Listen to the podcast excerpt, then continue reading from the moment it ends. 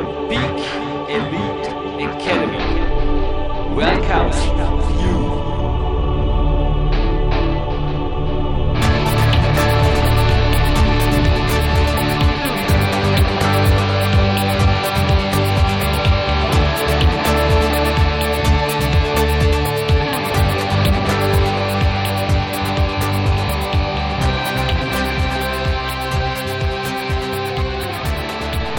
Liebe PowerQuest.de Zuhörerinnen und Zuhörer, der Jürgen Reis begrüßt euch hier direkt live von Tapers Peak Country an einem fast schon frühsommerlichen, perfekten Sonnentag und die Hintergrundmusik, die übrigens Profimusiker und Big Days Soundtrack-Komponist Marc Protze eigens arrangiert hat, ist nicht etwa die neue Signet-Musik von PowerQuest CC, sondern meines neuesten Babys, sage ich immer zu Neuprojekten.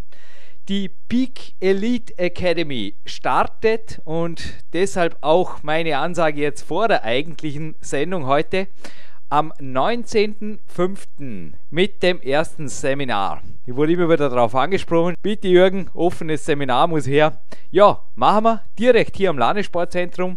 Wie gesagt, noch einmal das Datum. Samstag, 19. Mai von 10 bis 16 Uhr gibt es ein Premierseminar über die Kämpferdiät. Und zwar sowohl für Einsteiger als auch eingefleischte Fans oder fast Insider der Kämpferdiät.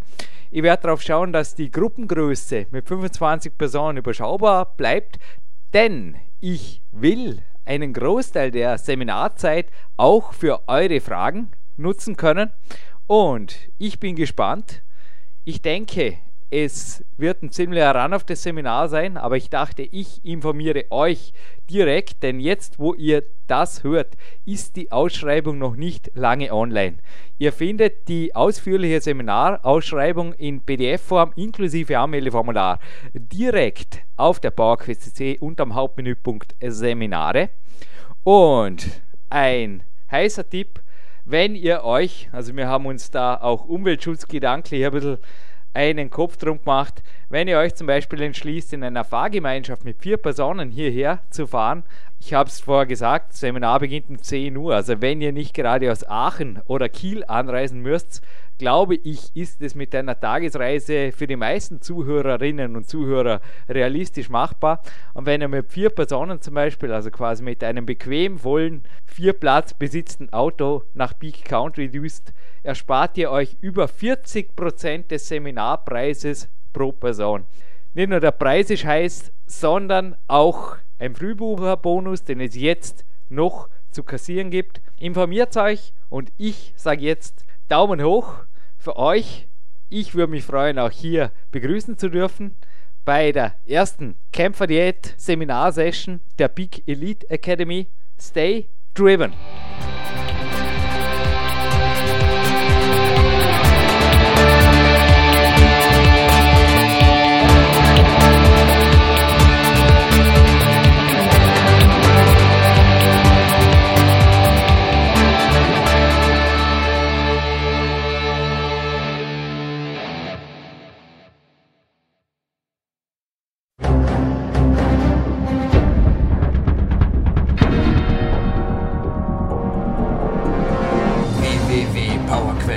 CC, der kostenlose Kraftsport-Podcast für alle, die fit werden und bleiben. Präsentiert von Jürgen Reis, Dominik Feischl und peakprinzip.com. Ein herzliches Willkommen aus dem PowerQuest CC Studio. Begrüßt Sie, liebe Zuhörer, Jürgen Reis zu einer ganz, ganz besonderen Sendung. Und zwar, wir hatten ja zwei Specials rund um das Thema Flugsimulator fliegen. Und zwar auf der 284 ein Pilot, ein Berufspilot, Stefan Lorenz, und auf der 269 ein Redakteur, Berg Groner vom FS Magazin. Und heute ist wieder ein Redakteur am Telefon und es geht aber nicht um Flugsimulation, sondern dieses Mal wirklich ums echte Fliegen. Und jetzt erst einmal ein herzliches Willkommen, Herr Volker Domala. Hallo. Ja, hallo, herzlich willkommen. Volker K. Domala sollte das übrigens heißen. Ja, haben wir gestern wirklich überlegt, ist das Zufall oder nicht? Aber Anne K. Hoffmann, so der Name meiner Co-Autorin, die mit mir Power Quest 2 geschrieben hat. Und sie arbeitet übrigens auch hauptberuflich als Börserin, also bessere Form der Chefstewardess, glaube ich, einfach ausgedrückt, bei der Lufthansa. Das ist wirklich ein Zufall, ne? Ja, das ist auf jeden Fall ein Zufall. Also Leute, die gut schreiben können und in der Luft sind oder mit Luftfahrt was zu tun haben, haben diesen K-Punkt-Mittelname. Das lassen wir jetzt einmal mal so stehen, als ungeschriebenes Gesetz. genau. Na, aber zum Ernst der Sache. Sie verfassen monatlich gleich zwei Magazine. Bitte instruieren Sie unsere Zuhörer kurz über den Fokus Ihrer zwei ausgezeichneten Magazine, nämlich das Aerokurier und der Flugreview. Was ist es für eine Arbeit oder wie bringt man das überhaupt fertig, zwei Magazine pro Monat auszuliefern? Das ist ja gewaltig. Ja, das ist Handwerk, das ist gar nicht so gewaltig. Wir haben zwei Magazine, äh, wie Sie richtig gesagt haben. Das eine ist der Aero-Kurier, eine Zeitschrift, die sich in erster Linie an Piloten, die selbst fliegen, richtet. Da sind also Berichte drin darüber verschiedene Reiseziele, neue Flugzeuge werden dort ähm, getestet. Da schauen wir uns an, welche, unsere Mannschaft schaut sich an, welche neuen Flugzeuge es gibt, wer es für Vorteile und was für Nachteile wir ha die haben. Wir haben einen großen Teil Praxis, da wird eben auch äh, gesagt, so kann man richtig starten, so kann man benzinsparender fliegen, ähm, so kann man äh, mit bestimmten rechtlichen Vorschriften umgehen. Also alles, was der Pilot braucht, um sich äh, sicher und komfortabel von A nach B zu bewegen, diese Informationen bringen wir mit der Zeitschrift Aerokurier, die es übrigens jetzt schon seit 54 Jahren ähm, im deutschsprachigen Markt gibt. Und wir haben als zweite Zeitschrift eine Zeitschrift, die heißt Flugrevue. Und die Flugrevue, die gibt es schon seit 55 Jahren. Also wir feiern gerade ein kleines Jubiläum. Und die Flugrevue richtet sich an alle, die sich für Luft- und Raumfahrt interessieren. Also alle, die in irgendeiner Form, sei es, dass sie selber Piloten sind, sei es, dass es Leute sind, die einfach nur von der Luft- und Raumfahrt fasziniert sind, oder sei es, dass sie Leute sind, die selber in der Luft- und Raumfahrt arbeiten, sei es als Stewardess, sei es als Pilot, sei es als äh, Mechaniker, äh, Angestellter bei einem Hersteller. Die Leute, mit, äh, an die richten wir uns mit der Flugrevue. Und die Flugrevue ist seit ihrer Gründung 1956 von Anfang an die Nummer eins im deutschsprachigen Europa.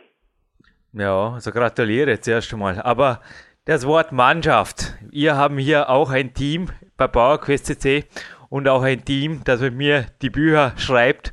Das ist wirklich gewaltig. Beide Magazine, die aktuellen Ausgaben liegen vor mir. Also die Flugrevue darf ich jetzt ja hier auch sagen, ist auf jeden Fall für mich ein Abonnement der Zukunft. Also die möchte ich als Abo, aber der Aerokurier habe ich selbst als Abo hier in der Redaktion und auch selber als Privatpilot interessiert mich natürlich diese Zeitung, aber die Zeitschrift Flugrevue, dort darf ich gerne was ergänzen, die Zielgruppe betreffen, wenn Sie erlauben, Herr Tomala. Gerne. Ich glaube, dass das auch ein ausgezeichnetes Magazin ist für Leute, die selber viel fliegen, denn da sind viele Tipps drin, also auch neue Airlines betreffend, wo man, glaube ich, schon die eine oder andere eventuell auch ja, Schnäppchenjagd-Information, was Tickets angeht, dem Magazin direkt oder indirekt entnehmen kann. Liege ich da richtig?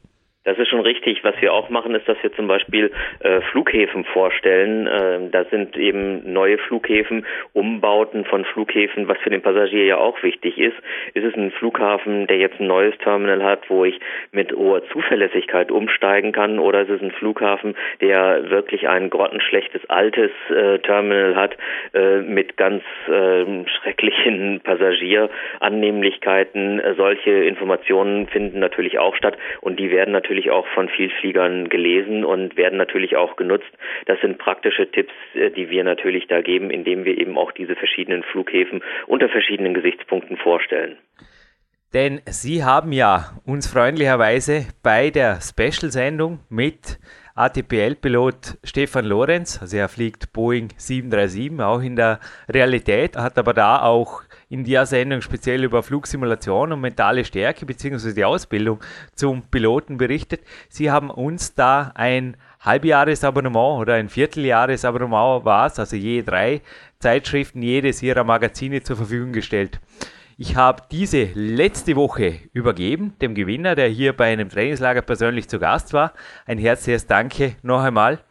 es ist so, dass immer mehr, also auch er war per Flugzeug hier und es kommen jetzt auch wieder nächste Woche zwei Coaches, also einer nächste, der nächste übernächste Woche und der eine stammt aus Köln, der andere aus der Gegend Dortmund und die schweben mit Flugzeug ein. Ich weiß aber, dass alle drei Herren sehr wohl rechnen können, beziehungsweise auch nichts gegen die Deutsche Bahn oder irgendwas haben.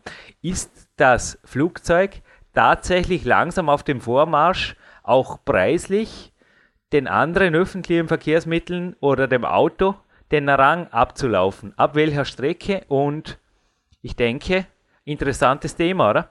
Ist auf jeden Fall ein interessantes Thema und wer rechnet, der kann auf jeden Fall auch häufiger, immer häufiger aufs Flugzeug zurückgreifen. In, bei den Airlines sind die Ticketspreise im ähm, runtergehen, aber man muss eben bei einer Reise die gesamte Ökonomie angucken. Das heißt auch die Zeitökonomie. Und wenn ich jetzt zum Beispiel, sagen wir mal, ich möchte von Köln nach Innsbruck, da komme ich jetzt mit der Airline zum Beispiel nur mit Umsteigen äh, hin und die Preise sind auch nicht äh, besonders günstig. Das heißt, wenn ich jetzt zum Beispiel mir ein Flugzeug chartere oder äh, als Pilot äh, fliege ich selber, dann habe ich da natürlich eine Zeitökonomie. Das kann ich mit keinem anderen Verkehrsmittel äh, bringen, weil ich bin, äh, je nachdem mit welchem Flugzeug ich unterwegs bin, in einer bis drei Stunden von Köln nach ähm, von Köln nach Innsbruck geflogen und kann zu dem Zeitpunkt, wo ich fertig bin mit meinen äh, mit dem, was ich machen möchte, ähm, mich wieder ins Flugzeug setzen und kann wieder zurückfliegen. Und da ist das durchaus eine Alternative. Das kann ich natürlich äh, bei einem Linienflug nicht. Das kann ich aber natürlich auch nicht, wenn ich ähm, mit der Bahn unterwegs bin. Da muss ich warten, bis der nächste Zug kommt, muss meinen Anschluss kriegen ähm, und so weiter. Und das muss man natürlich auch mit reinbringen. Was ist mir meine Lebenszeit wert? Und ähm, da kann man natürlich sagen, okay, ich genieße jetzt einfach mal eine, eine Autofahrt, eine Zugfahrt oder, oder sonst was und bin dann eben von Köln nach Innsbruck in sieben Stunden unterwegs. Aber ich kann auch sagen, ich habe dort eine familiäre Verpflichtung, eine berufliche Verpflichtung und ich möchte das so effizient wie möglich unter einen Hut bringen. Dann geht das nur mit dem Flugzeug, sei es geschartert oder sei es eben dann ein Flugzeug, ähm, was man mit Piloten ähm, dann auch verwendet. Friedrichshafen ist übrigens der Big Country Flughafen, sage ich jetzt mal, den die meisten, die mich wirklich per Flugzeug hier besuchen, gerade zu Trainingslagern, bevorzugen. Gibt es auch einen Shuttlebus-Service direkt nach Dormien. Aber rein regional gelegen wäre Altenrhein oder Zürich oder München, jetzt hier auch noch in der Nähe, oder Stuttgart natürlich in weiterer Instanz. Aber ja, Innsbruck sicherlich relativ eine unattraktive Wahl. Habe jetzt auch noch nie gehört, dass jemand zum Beispiel ja. Vorarlberg via Innsbruck anreist. Da ist schon der Berg dazwischen, darum heißt es Vorarlberg. Genau. Aber Dormen hat nicht nur ein PowerQuest CC-Studio, sondern was ich auch noch notiert habe aus der Flugrevue, bevor ich sie dem Gewinner übergeben habe, wir haben inzwischen eine People's Vienna Line seit Ende März. Genau. Fliegt da eine Dornbirner Luftfahrtgesellschaft. Taugt mir wirklich. In Dormien soll die den Sitz haben. Habe nicht genau recherchiert, wo, aber fliegt jetzt die Route, die die Auer aufgegeben hat. Also neue Airlines, ich habe wirklich das Gefühl, da, oder auch Ryanair rüstet gewaltig auf. Also Friedrichshafen ist ja auch eine Basis von Ryanair und ich glaube schon, dass elitäre Fliegen, das es früher mal war, als ich als Kind in den Urlaub flog, da war das wirklich noch ganz, ganz was Besonderes das hat sich irgendwie schon eher zum wie nennen wir es, First-Class-Busfahren gemausert oder so in die Richtung. Ja, auf jeden Fall. Es ist äh, ein, es hat sich popularisiert, ähm, auf jeden Fall. Und es ist auch so, man hat als äh, Passagier heute auch mehrere Optionen. Ich kann natürlich ähm, eine Billigfluggesellschaft wählen und äh, habe dort natürlich keinerlei Komfort und sonst was, weil ich einen niedrigen Flugpreis habe und wenn ich Glück habe und früh genug im Internet buche oder zum richtigen Zeitpunkt im Internet buche, dann äh, kann ich einen Flug auch, äh, wenn ich Glück habe, für 19 Euro schießen. Das ist gar keine Frage.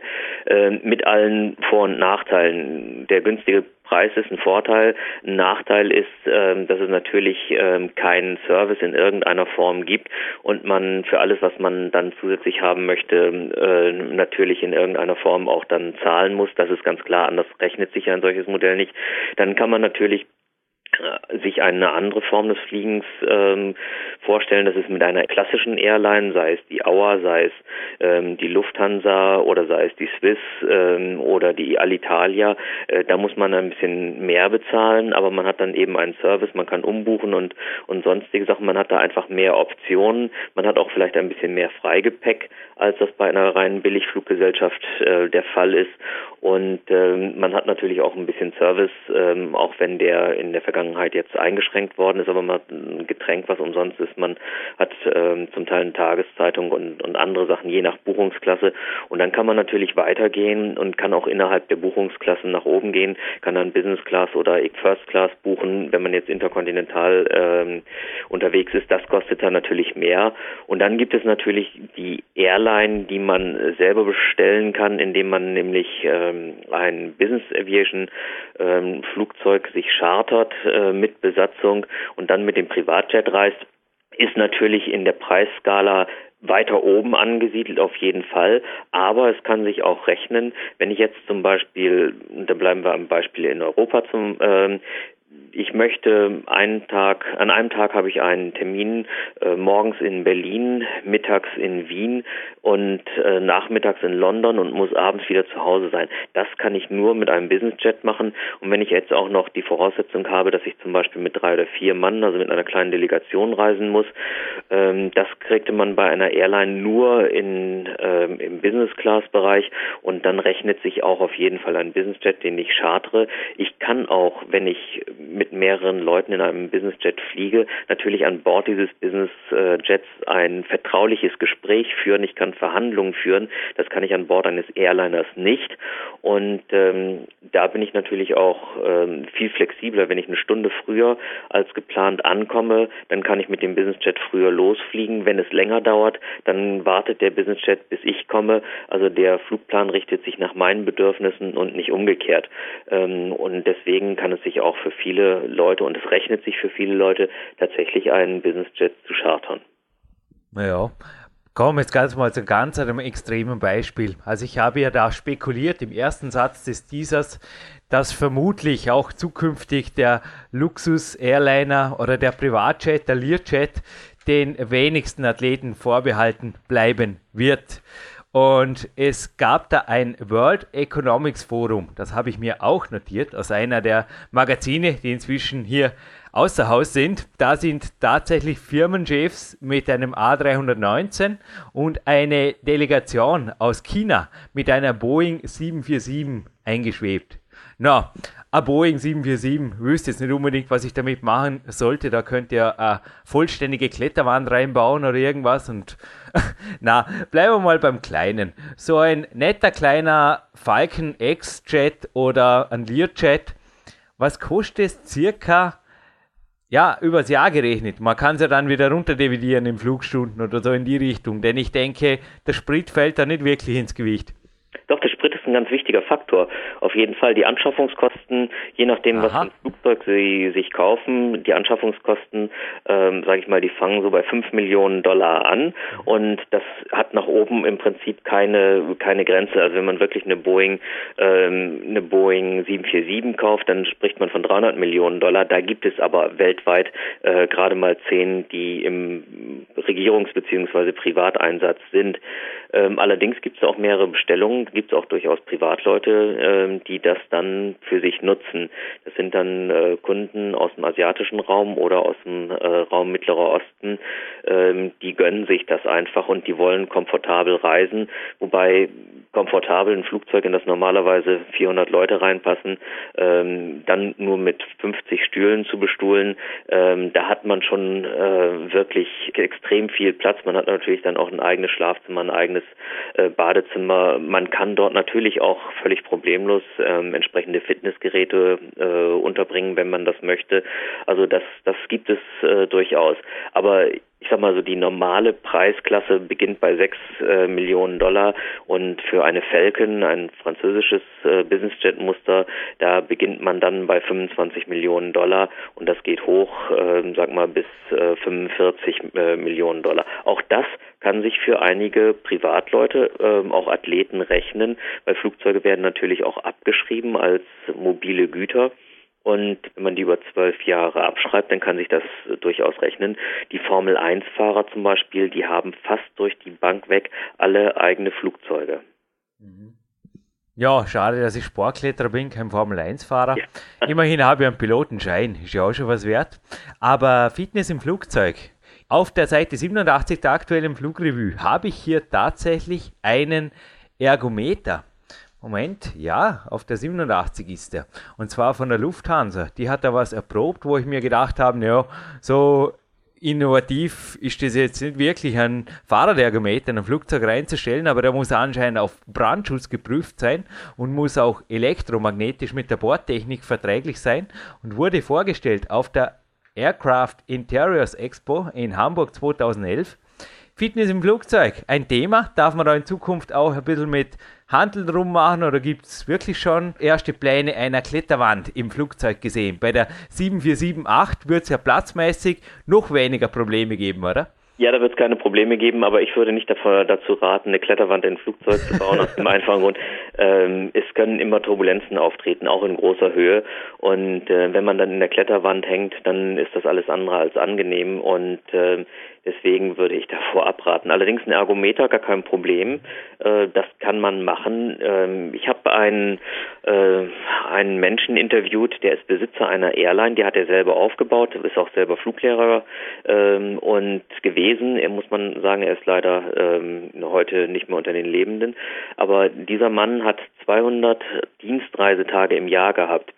Der hat auch an vielen Orten, wo er Geschäfte gemacht hat, äh, übernachtet, wo er gesagt hat, da kann man nicht ins Hotel gehen. Das ist einfach unsicher, ähm, weil das auch unruhige Gegenden waren. Der hatte eben auch ähm, vor allem äh, Frachttransporte gemacht und ähm, da hat er gesagt, da war es ihm äh, viel wert, dass er in sein eigenes Flugzeug, ein eigenes Schlafzimmer hatte, ein Arbeitszimmer, alle Kommunikationsdinge und er hatte auch ein Fitnessstudio mit Ergometer und sowas, das allerdings nur benutzt wurde in dem Augenblick, wo das Flugzeug am Boden war. Er hat es also nicht benutzt ähm, in der Luft.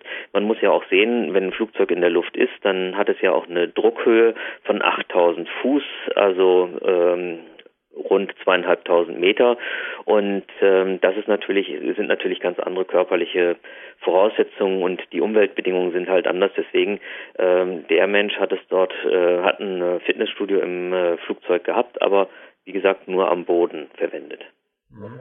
Ich habe ja meine Pilotenausbildung bei der Alpenflugschule Niederöblang gemacht im wunderschönen Enstal. Und die liegt da ein bisschen höher als Dornbirn hier. Der Flugsport warum spricht man von Sport? Also bei uns für den Flugschüler, gerade bei der Segelflugausbildung, also vor der Motorflugausbildung, das war ganz klar, warum der Sport heißt, weil wir waren oft nur 15 Minuten zusammengerechnet in der Luft, aber an Sonnentagen oft, können Sie sich vorstellen, sieben, acht Stunden oder mehr am Platz und haben wie die Verrückten Segelflieger rumgeschoben und vom Startplatz geholt und vom Landeplatz wieder geholt und wieder in Hangar raus, Hangar rein. Also wir waren da quasi auch die Helfer als Flugschüler. Warum Flugsport? Also gerade jetzt bei kleineren Fliegern ist es ja auch so, dass der Komfort, also ja, viel mehr als den Flieger aus dem Hangar schieben, muss man nicht wirklich. Wie fit sind Piloten und was denken Sie, kann ein Pilot gerade jetzt mit Fitness-Equipment im Flugzeug oder ums Flugzeug, was würden Sie da empfehlen? Also ich habe auch schon Piloten gecoacht? Also ist eine ganz interessante Frage. Vielleicht bringen Sie mir da auch noch die eine oder andere ergänzende Idee. Oder was haben Sie selber für Erfahrungen mit dem fliegenden Personal? Wie fit ist es und wie fit muss es sein?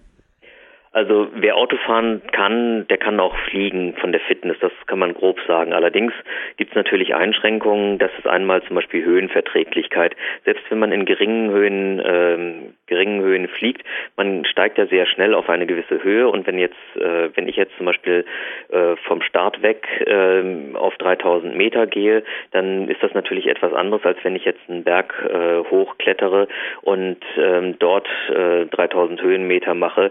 Da habe habe ich eine schnellere oder habe ich eine bessere Adaption. Das, deswegen ist zum Beispiel äh, für einen starken Rauch oder ein starker Raucher sollte nicht unbedingt äh, Pilot werden, weil da die Höhenverträglichkeit natürlich äh, relativ schnell eingeschränkt ist.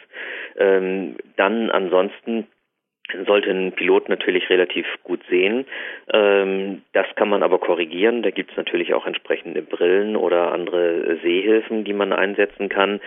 Ähm, aber vom Grundsatz her gilt, äh, wer jetzt äh, Auto fahren kann, der darf auch, der, der darf und der kann auch fliegen. Es wird ja festgestellt von einem Fliegerarzt.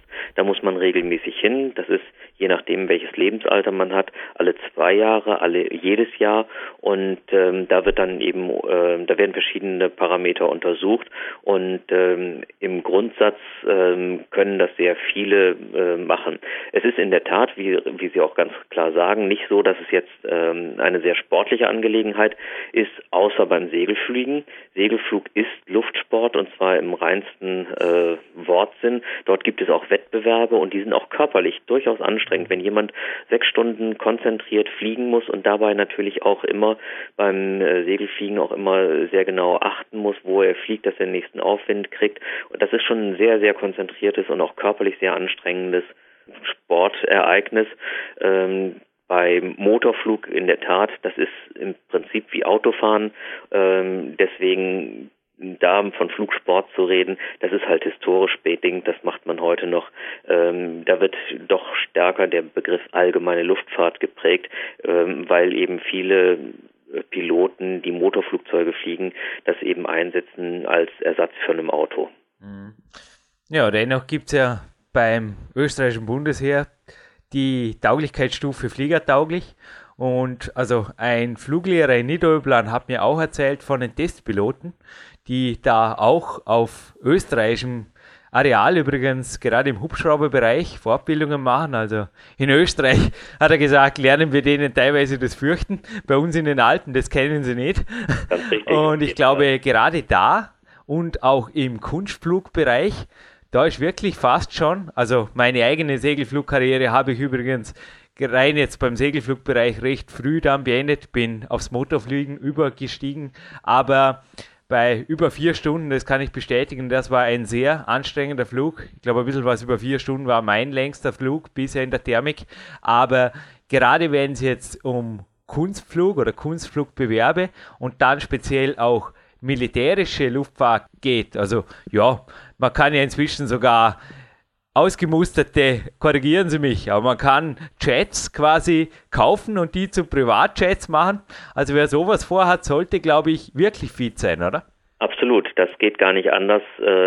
Ähm, ansonsten ist das ähm, ein Rezept für ein Desaster und da achten natürlich gerade bei der Jetfliegerei die Fliegerärzte natürlich auch drauf, dass diese Leute, die das machen, ähm, wirklich fit sind. Man, da gibt es natürlich verschiedene allgemeine Fitnessregeln, das heißt Ausdauersportarten zum Beispiel ähm, sollte man machen. Ähm, Kraftaufwand, der ist jetzt nicht so groß, also Kraftsport ähm, als Ausdauersport auf jeden Fall. ansonsten sollte man so fliegen, dass man nicht unbedingt ähm, große Kräfte benötigt. Da ist ein sanftes Fliegen einfach auch für die für die Fluggeräte einfacher und, und verträglicher. Ähm, der, der Aufwand, man braucht keinen starken Bizeps oder Trizeps, äh, aber äh, man muss eben Ausdauersport ähm, sein und man muss in der Lage sein und da hilft ja auch dann Kraftsport zum Beispiel, sich auf bestimmte Dinge zu fokussieren und auch sehr konzentriert zu arbeiten. Das ist übrigens auch ein Merkmal von vielen Piloten. Die arbeiten ähm, insgesamt ähm, auch von der Lebensauffassung sehr strukturiert. Ähm, die sind in der Lage, relativ schnell Prioritäten für einzelne Dinge, die sie machen, zu setzen und die dann auch strukturiert einen nach dem anderen abzuarbeiten. Das ist auch ein Punkt, den ich als Wesensmerkmal von vielen Piloten, egal ob sie jetzt militärische Piloten, ob sie kommerzielle Piloten äh, von den großen Fluggesellschaften oder ob es Privatpiloten oder Segelflieger äh, sind, die haben diese Gemeinsamkeit, dass sie eben tatsächlich strukturiert arbeiten. Sie müssen es auch beim Fliegen. Ich habe eine Situation, sei es, dass ich auf ein Gewitter zufliege, sei es, dass äh, ich Gelände vor mir habe, sei es, dass ich eine mögliche Kollisionsgefahr sehe, sei es, dass ich mich auf, ein, auf eine Landung vorbereiten muss. Da gibt es einfach eine klare Priorisierung. Das ist wichtig. Ich muss zuerst fliegen, ich muss das Flugzeug sicher von A nach B bringen, ohne irgendjemanden zu gefährden. Und da muss ich einfach immer lernen und muss es wissen zu priorisieren. Das können Piloten, das haben die von der Pika auf gelernt da sind die gut drinne und deswegen jede Art von, von Sport, die man macht, äh, die dazu beiträgt, das ist für Piloten ein gutes Training. Würde aber ergänzen, fast sagen, dass man diese Eigenart lernen kann oder diese Eigenschaft, die Sie jetzt gerade gesagt Unbedingt. haben.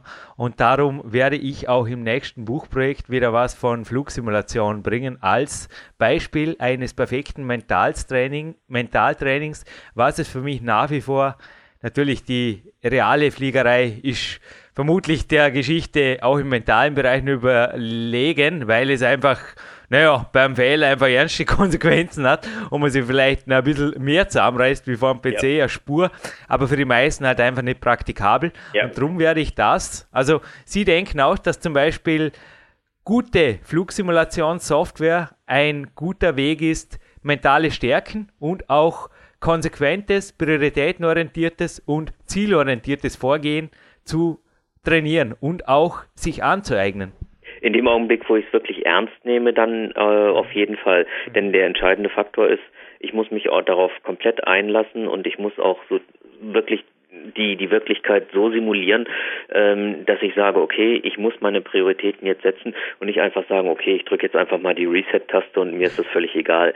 Also in dem Augenblick, wo ich mich darauf einlasse und die Flugsimulation als Abbildung der Realität betrachte, dann ist das ein ganz hervorragendes mentales Trainingsmittel. Ja, ist nur eine Frage vom Eintauchen. Also irgendwie, ja. wenn Sie jemanden parkt, also ich habe schon auch dieselben Schweißperlen gehabt auf den Handflächen und auf der Stirn nach der Landung, wie nach manch, ja, ab und zu ein bisschen Gegenwind- oder Seitenwindlastigen Nicht-Standardlandung in der Realität. Also ich habe mir da wirklich selber schon dabei ertappt, dass ich da schnell in die simulierte Welt, die ist ja aufgrund der modernen PC-Technik mittlerweile schon sehr, sehr gut simuliert und der Grafikkarten und nächstes Jahr 2012 wird sich da von Seiten X-Plane und auch Microsoft rüstet auf mit dem Flight wird sich dann noch einiges tun. Also ich glaube, da kann sich jeder zu Hause wirklich schnell mal was zurecht machen, was ihm sehr wohl, ja, entweder Jubelschrei entlockt oder ab und zu den Schweiß auf die Stirn treibt.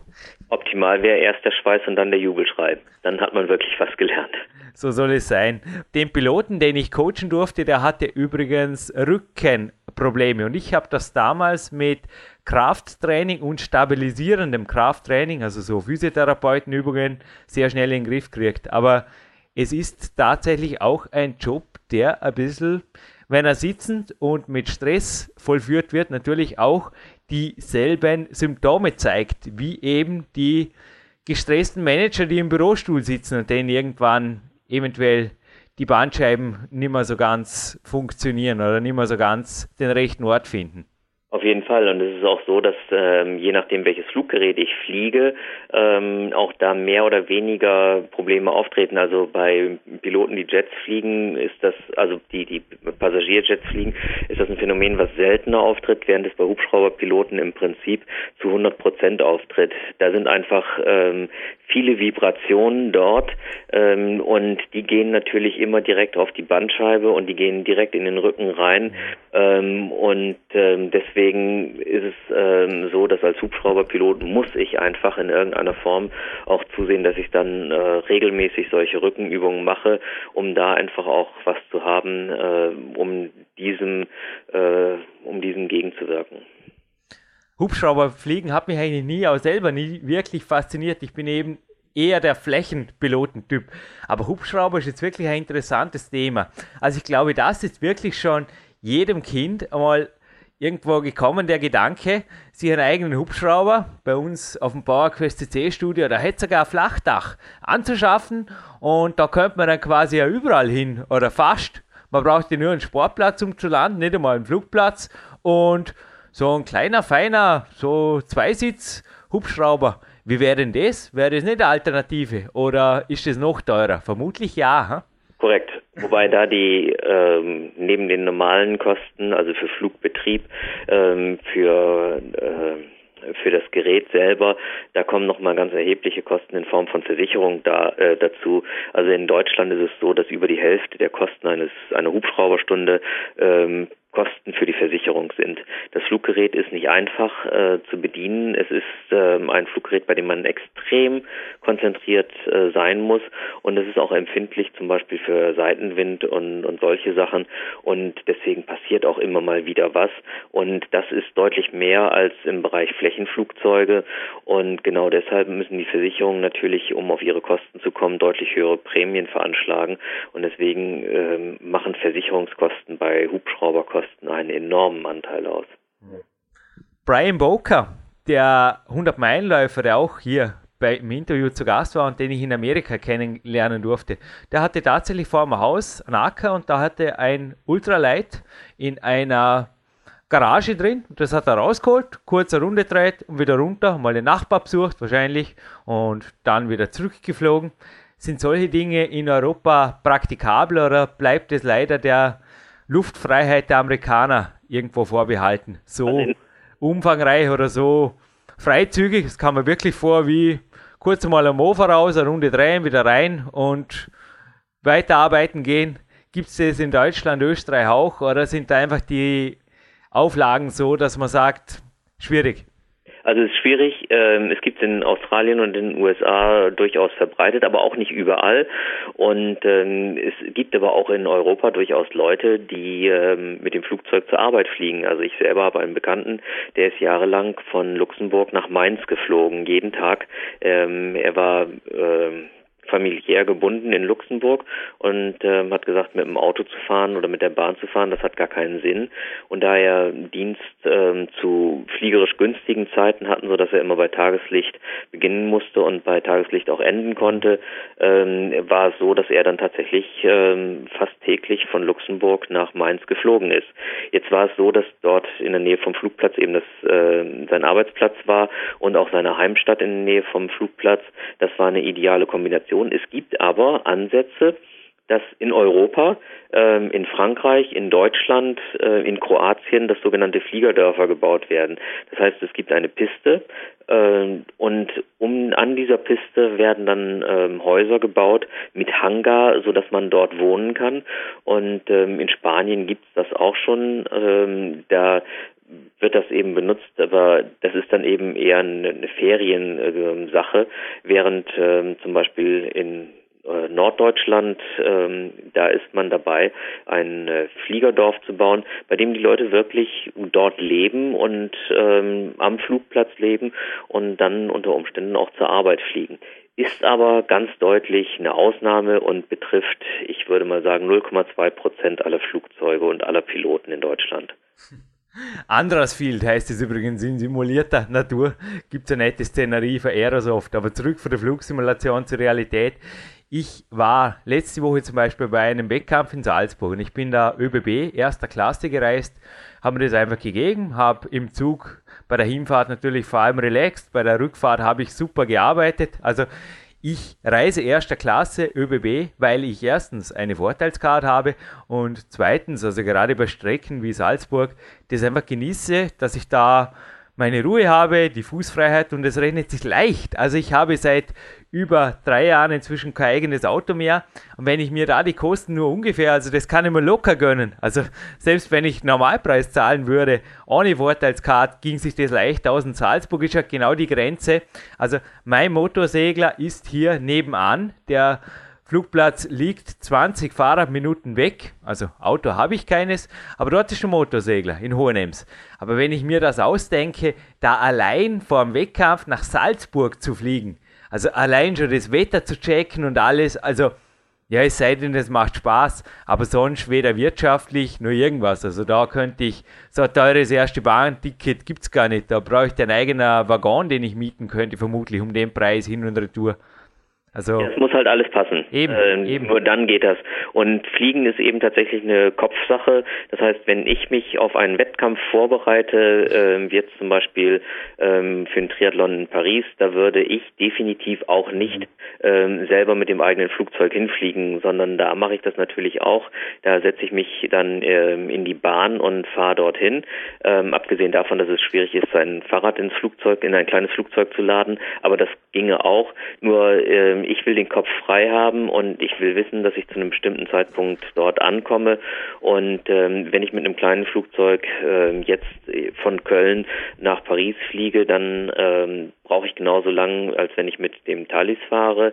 Äh, vom Kostenaufwand her ist es höher, das ist gar keine Frage, das ist richtig. Ich habe allerdings dann die Flexibilität, ähm, aber ich habe einfach den Kopf frei und wenn ich ein bisschen Wind auf der Nase habe, dann verlängert sich der Flug, während Wind auf der Nase vom Thalys ist mir relativ egal, der fährt mich in der Zeit, die ich gebucht habe, dann auch dahin. Also die Fliegerei ist nicht für jede Gelegenheit geeignet. Und wenn ich mich, wie gesagt, auf den Wettkampf vorbereite, dann auf keinen Fall. Wenn ich jetzt aber ein, ein äh, Supersportler wäre, egal ob das Dirk Nowitzki oder ob das Michael Schumacher oder äh, Ralf Schumacher oder Sebastian Vettel ist, die fliegen alle mit dem Privatjet, weil sie natürlich nicht auf die Linie warten, die einmal am Tag zum Beispiel von Kanada nach oder von Malaysia äh, nach Deutschland fliegt oder in, äh, in, die Schweiz oder nach Österreich fliegt, sondern ähm, die fliegen dann mit dem Privatjet, weil sie einfach direkt nach dem äh, Wettbewerb dorthin fliegen können oder äh, dort nach Hause fliegen können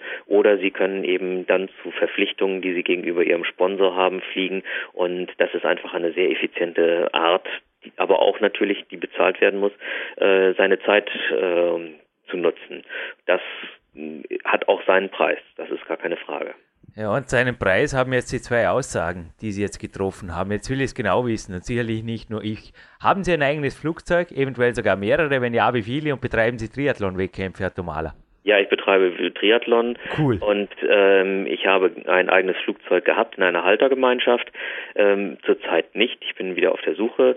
Das heißt, eine Haltergemeinschaft ist eine Möglichkeit, dass man sich die Fixkosten teilt und die ähm, das sind dann in dem Fall waren wir fünf Mann und haben die Fixkosten ähm, geteilt und ähm, das war dann eine ganz hervorragende Geschichte und es war auch eine hervorragend preislich eine Alternative zum Auto, ganz ganz mhm. deutlich, weil man eben nur ein Fünftel der Fixkosten hat. Ähm, wir hatten uns auch gut aufgeteilt, so dass man wusste, wann man das Flugzeug hat und das hat auch ganz hervorragend funktioniert. Ähm, ist dann aus gesundheitlichen Gründen auseinandergegangen, ähm, leider, aber jetzt bin ich auf der Suche nach einer neuen Haltergemeinschaft und da wird schon wieder das eigene Flugzeug kommen.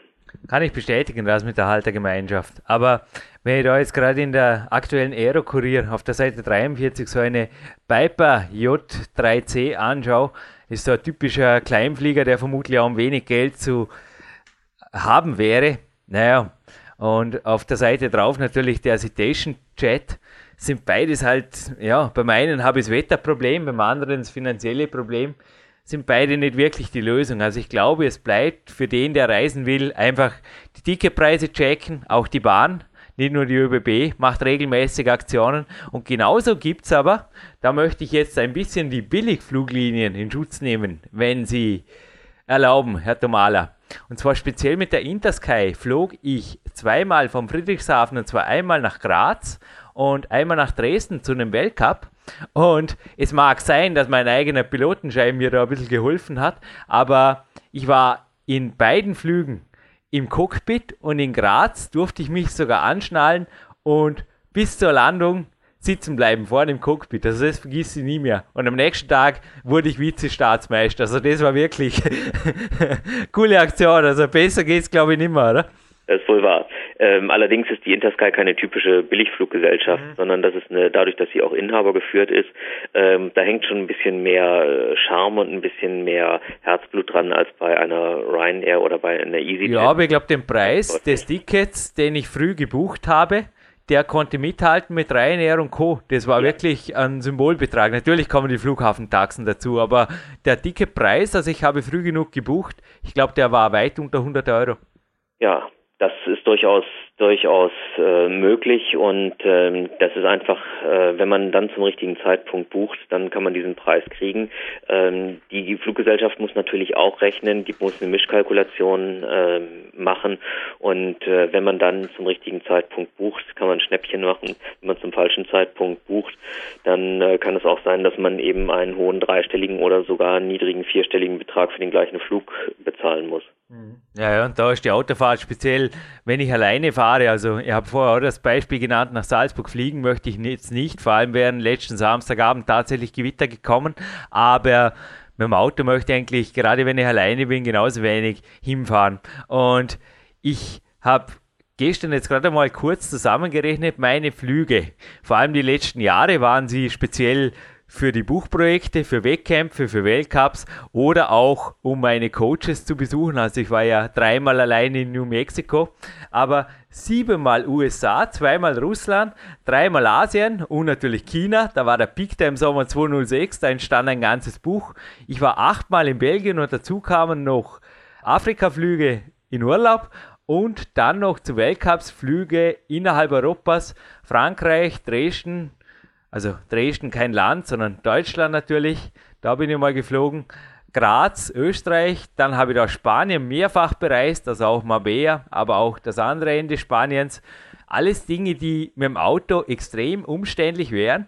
Und ich habe mir gerade überlegt, wenn ich so viel rumfliege und teilweise noch die eine oder andere Bahnfahrt mache, also jetzt von mir zum Zuhörer, ist es da nicht wirklich oft nur noch ein letzter Schritt zum Sagen, wozu brauche ich das Auto überhaupt? No, oder mache ich vielleicht beim Auto Haltergemeinschaft? Fragezeichen. Ist das Auto auch aufgrund der extremen Spritkosten noch zeitgemäß oder hat das wirklich in der Zukunft?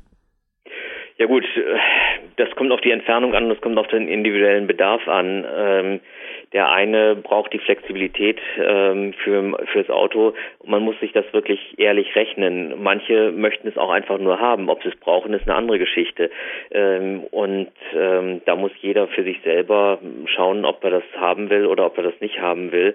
Ähm, das muss man dem Individuum dann ähm, überlassen. Rechnen tut sich es für viele nicht. Mhm. Wenn ich das sehe, auch da in meinem Bekannten- und Freundeskreis gibt es durchaus Leute, die einmal im Monat mit dem Auto fahren. Ähm, da könnten die sich einen Mietwagen äh, der größten Kategorie besorgen und könnten viel bequemer äh, als mit einem kleinen Auto äh, durch die Gegend fahren. Aber sie möchten für sich die Flexibilität haben, dass sie jederzeit auf ein eigenes Auto zurückgreifen können. Das kostet natürlich und ähm, deswegen sind sie auch bereit, das zu tragen. Also da jedes Mal zu einem Mietwagen zu gehen, das kommt ihnen gar nicht in den Sinn. Aber ich glaube, dass mit steigenden Spritpreisen, die wir natürlich haben werden, auch in Zukunft haben werden, ähm, auch da andere Modelle kommen und da wird es sicher auch eine Haltergemeinschaft äh, für Autos geben. In Großstädten gibt es sowas, als aber auch nur in ganz kleinem äh, Niveau zurzeit. Aber ich denke, das wird populärer werden, weil es einfach auch eine Frage der Wirtschaftlichkeit ist. Es kamen schon mehrere Peak-Athleten nicht nur mit Flugzeug, sondern auch mit Mitfahr- Gemeinschaften nennt sich das, glaube ich, kann man es im Internet auch okay. connecten hierher. Und ja, ich kann mir natürlich jederzeit ein Auto ausleihen, wenn ich das vorher anmelde, privat, das ist kein Problem. Aber dennoch, bei mir war es genauso. Also ich habe das Auto gebraucht, als ich noch nach Süddeutschland trainieren fahren musste, einmal in der Woche. An ja. die Vorstiegsbahn in Utterbeuren, da war es unbedingt notwendig, weil, naja, mit dem Flieger nach Utterbeuren im Winter viel Spaß. Ja, Memmingen wäre mittlerweile in der Nähe, aber das ist einfach abstrakt. Die muss jetzt einmal auf dem Flugplatz wieder weg. Also das wäre einfach Unsinn gewesen. Danach, als die K1-Kletterhalle Dormen hier in Dormen eröffnete und 500 Meter von mir weg ist, das war einfach dann so, dass ich ein Auto besaß, das einfach nur vor sich hin rostete, einmal im Monat benutzt wurde, wenn überhaupt, oft eher aus schlechtem Gewissen, dass es wieder mal fährt oder mal zum Schauen, ob überhaupt noch alles in Ordnung ist, denn aus wirklicher Notwendigkeit. Und ich glaube, alle, die in einer ähnlichen Situation stecken, soll dieser Podcast einfach mal Grund genug sein, ernsthaft darüber nachzudenken und eventuell auch einmal die dicke Preise und speziell auch die Busanbindungen, die sind nämlich auch super zu den Flughäfen in ihrer Heimatstadt mal zu checken, oder? Herr Tomala, können wir da so Aussage treffen? Auf jeden Fall und da gibt es durchaus Alternativen. Also man ist überrascht, wenn man das mal konsequent macht und re äh, konsequent rechnet, ähm, was da am Ende des Monats oder am Ende des Jahres für eine Rechnung rauskommt. Wie gesagt, das gilt nicht, gilt nicht für jeden, aber äh, es gibt durchaus den einen oder anderen. Wenn der heute das mal mit einem spitzen Bleistift rechnet, dann kommt eine interessante Rechnung dabei raus.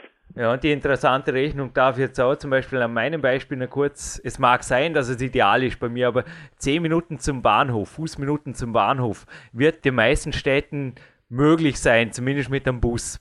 Und dann ist ja oft im Ticketpreis, gerade beim Interkontinentalflug, eventuell sogar die Zugfahrt integriert oder genau. zumindest eine reduzierte Zugfahrt. Also in weniger als zweieinhalb Stunden bin ich in München und von dort fliegt mir der Flieger und der Zug hält direkt im Flughafen, zum Beispiel in München. Also ich muss halt einmal umsteigen, easy going und dann bin ich in Amerika, in China oder wo auch immer. Also genau. in Zürich dasselbe Beispiel, da fährt ja auch der Zug direkt in den Keller des Flughafens ein. Ganz genau.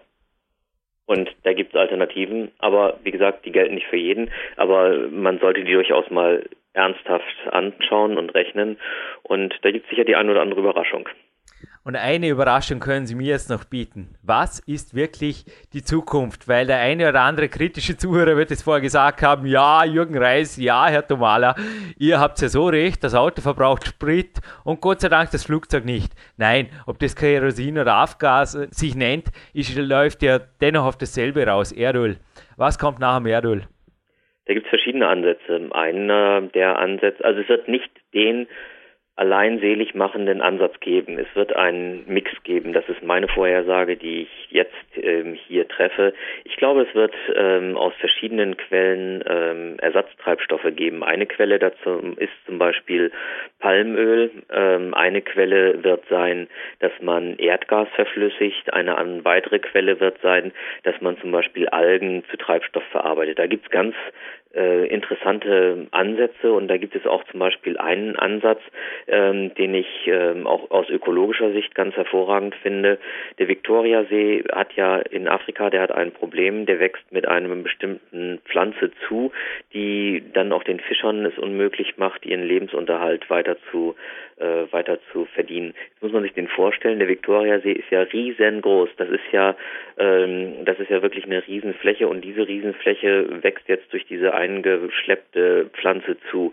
Und ähm, da gibt es äh, Berechnungen, dass wenn man diese Pflanze über verschiedene chemische Prozesse ähm, und über Verfallsprozesse äh, so aufbereitet, dass sie dann zu Treibstoff wird, was möglich ist, das ist auch schon getestet worden, dann wäre es so, dass man diese Pflanze im Viktoriasee züchten kann und das würde reichen, um zum Beispiel die komplette afrikanische Luftfahrt, die nur 5% vom Weltluftverkehr macht, ausmacht, aber trotzdem die komplette afrikanische Luftfahrt könnte man mit kerosinähnlichem Treibstoff versorgen und man hätte ein ökologisches Problem vom ähm, Viktoriasee gelöst. Also da gibt es durchaus Ansätze, aber es gibt nicht, und das ist wie gesagt meine Vorhersage, nicht einen einzigen Ersatzstoff, wo man sagt, okay, wir switchen um von Erdöl und äh, fossilen Brennstoffen auf Palmöl oder sonst was, sondern es wird einen Mix geben. Da wird wie gesagt, Pflanzen, Algen, Gas, alles Mögliche geben und ähm, da arbeitet man auch dran und es gibt da auch ganz interessante und auch äh, schon fortgeschrittene ähm, Projekte. Je teurer Erdöl wird, umso interessanter sind die Alternativen. Wenn ich heute für Algentreibstoff, da muss ich für einen Liter, sag ich mal, 10.000 Euro bezahlen. Wenn der aber in großen Mengen hergestellt werden kann, dann komme ich auf einen Preis, der liegt im Bereich äh, von unter dem Erdöl heute. Und wenn der Erdölpreis steigt, dann lohnt sich das Investment natürlich viel stärker, weil ähm, das einfach dann stärker nachgefragt wird und dann kann man sowas aus Algen und aus anderen Dingen machen. Also es gibt sogar Ideen und die sind auch nicht von Fantasten, sondern von Leuten, die auch technischen Sachverstand haben, dass man aus Abwässern heraus Ersatztreibstoffe macht. Und das muss man auch sehen. Zum Beispiel äh, das Emirat Katar hat mit London Waste and Water, das ist die äh, Gesellschaft, die Stadtwerke von London, einen Vertrag geschlossen, schon vor mehreren Jahren, dass die die Rechte haben, sämtliche Abwässer von London zu Treibstoffen zu verarbeiten, wenn die Technologie zur Verfügung steht. Wow, das klingt wirklich spannend. Ich bin für heute schon froh, dass ich die Rechte habe, alle Ihre Worte auf einem Podcast ausstrahlen zu dürfen, weil die sind wirklich sehr, sehr wertvoll. Aber beim Thema Algen haben Sie mir jetzt vorher gerade, weil eines fehlt noch, wird der Jürgen sagen. Wie kommst du in die erste Klasse im Flieger? Das mit der ÖBB haben wir geklärt, aber wie bitte war ich wirklich Passagier der Raffles Class Singapore Airline?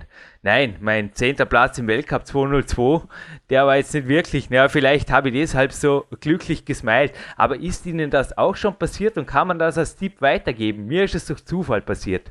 Ich bin ein Schalter der Singapore Airlines, hatte ein normales Ticket und bat um einen Fensterplatz.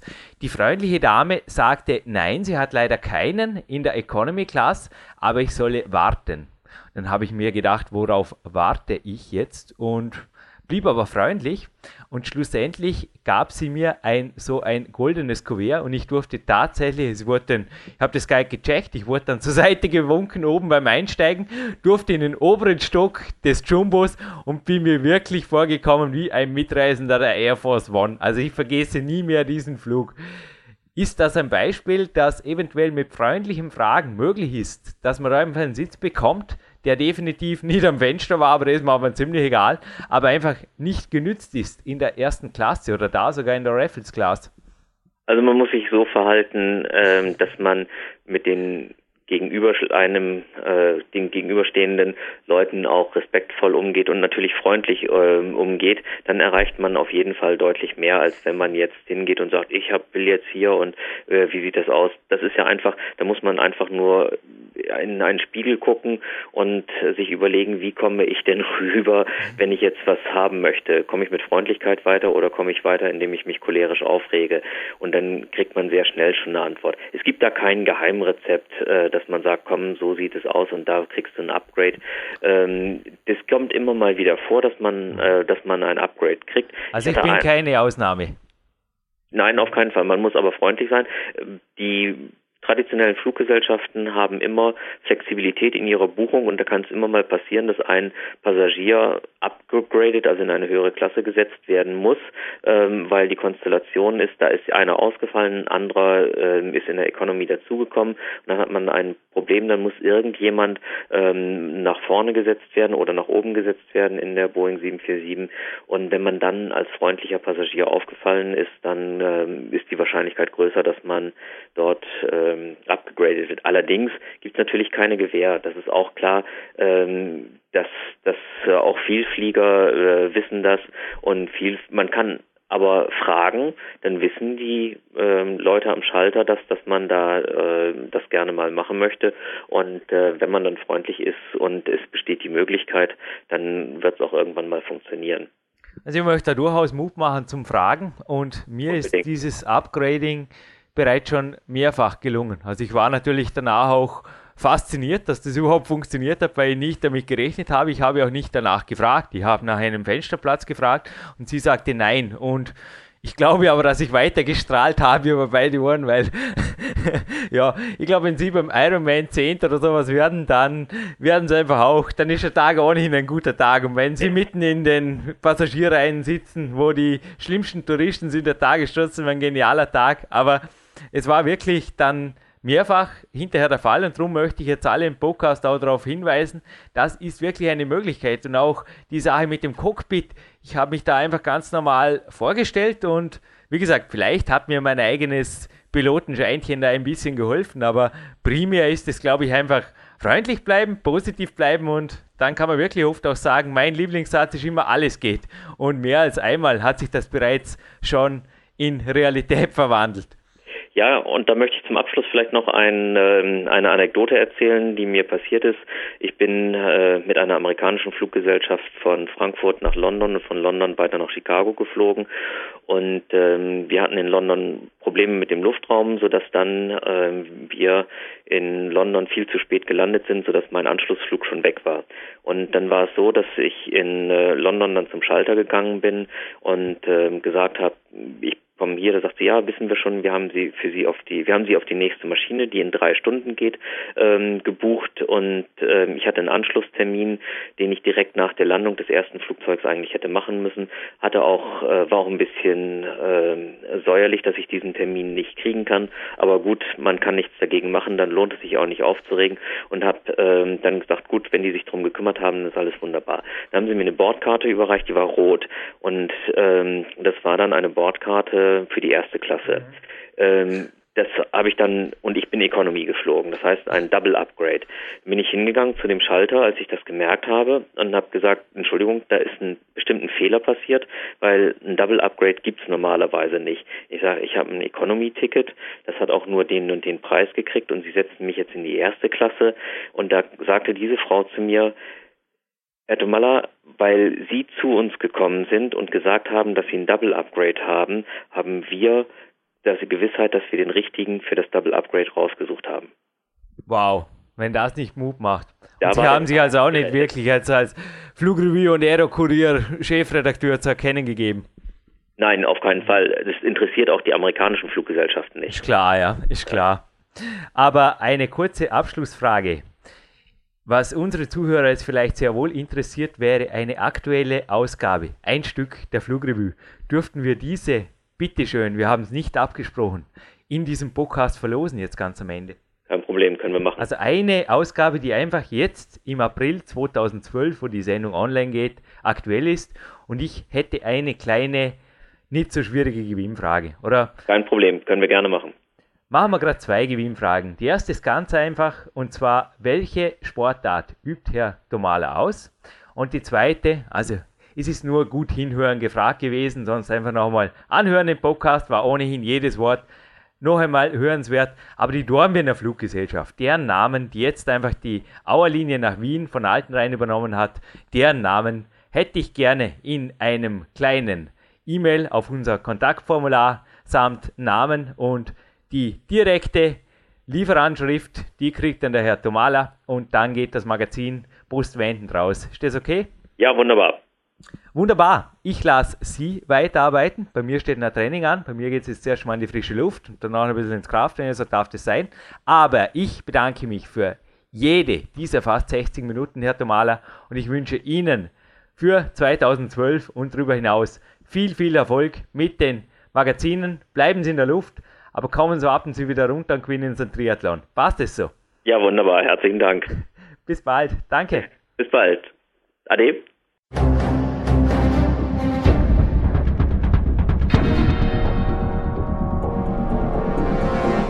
Fitness-Bestseller der Peak-Trilogie, kostenlose Newsberichte und weitere Podcasts von PowerQuest CC sowie Trainingssoftware, Supplemente und Trainingsausrüstung, Personal Coachings, Seminare, Workshops und mehr. Jetzt direkt im Internet auf www.peakprinzip.com oder www.jürgenreis.com.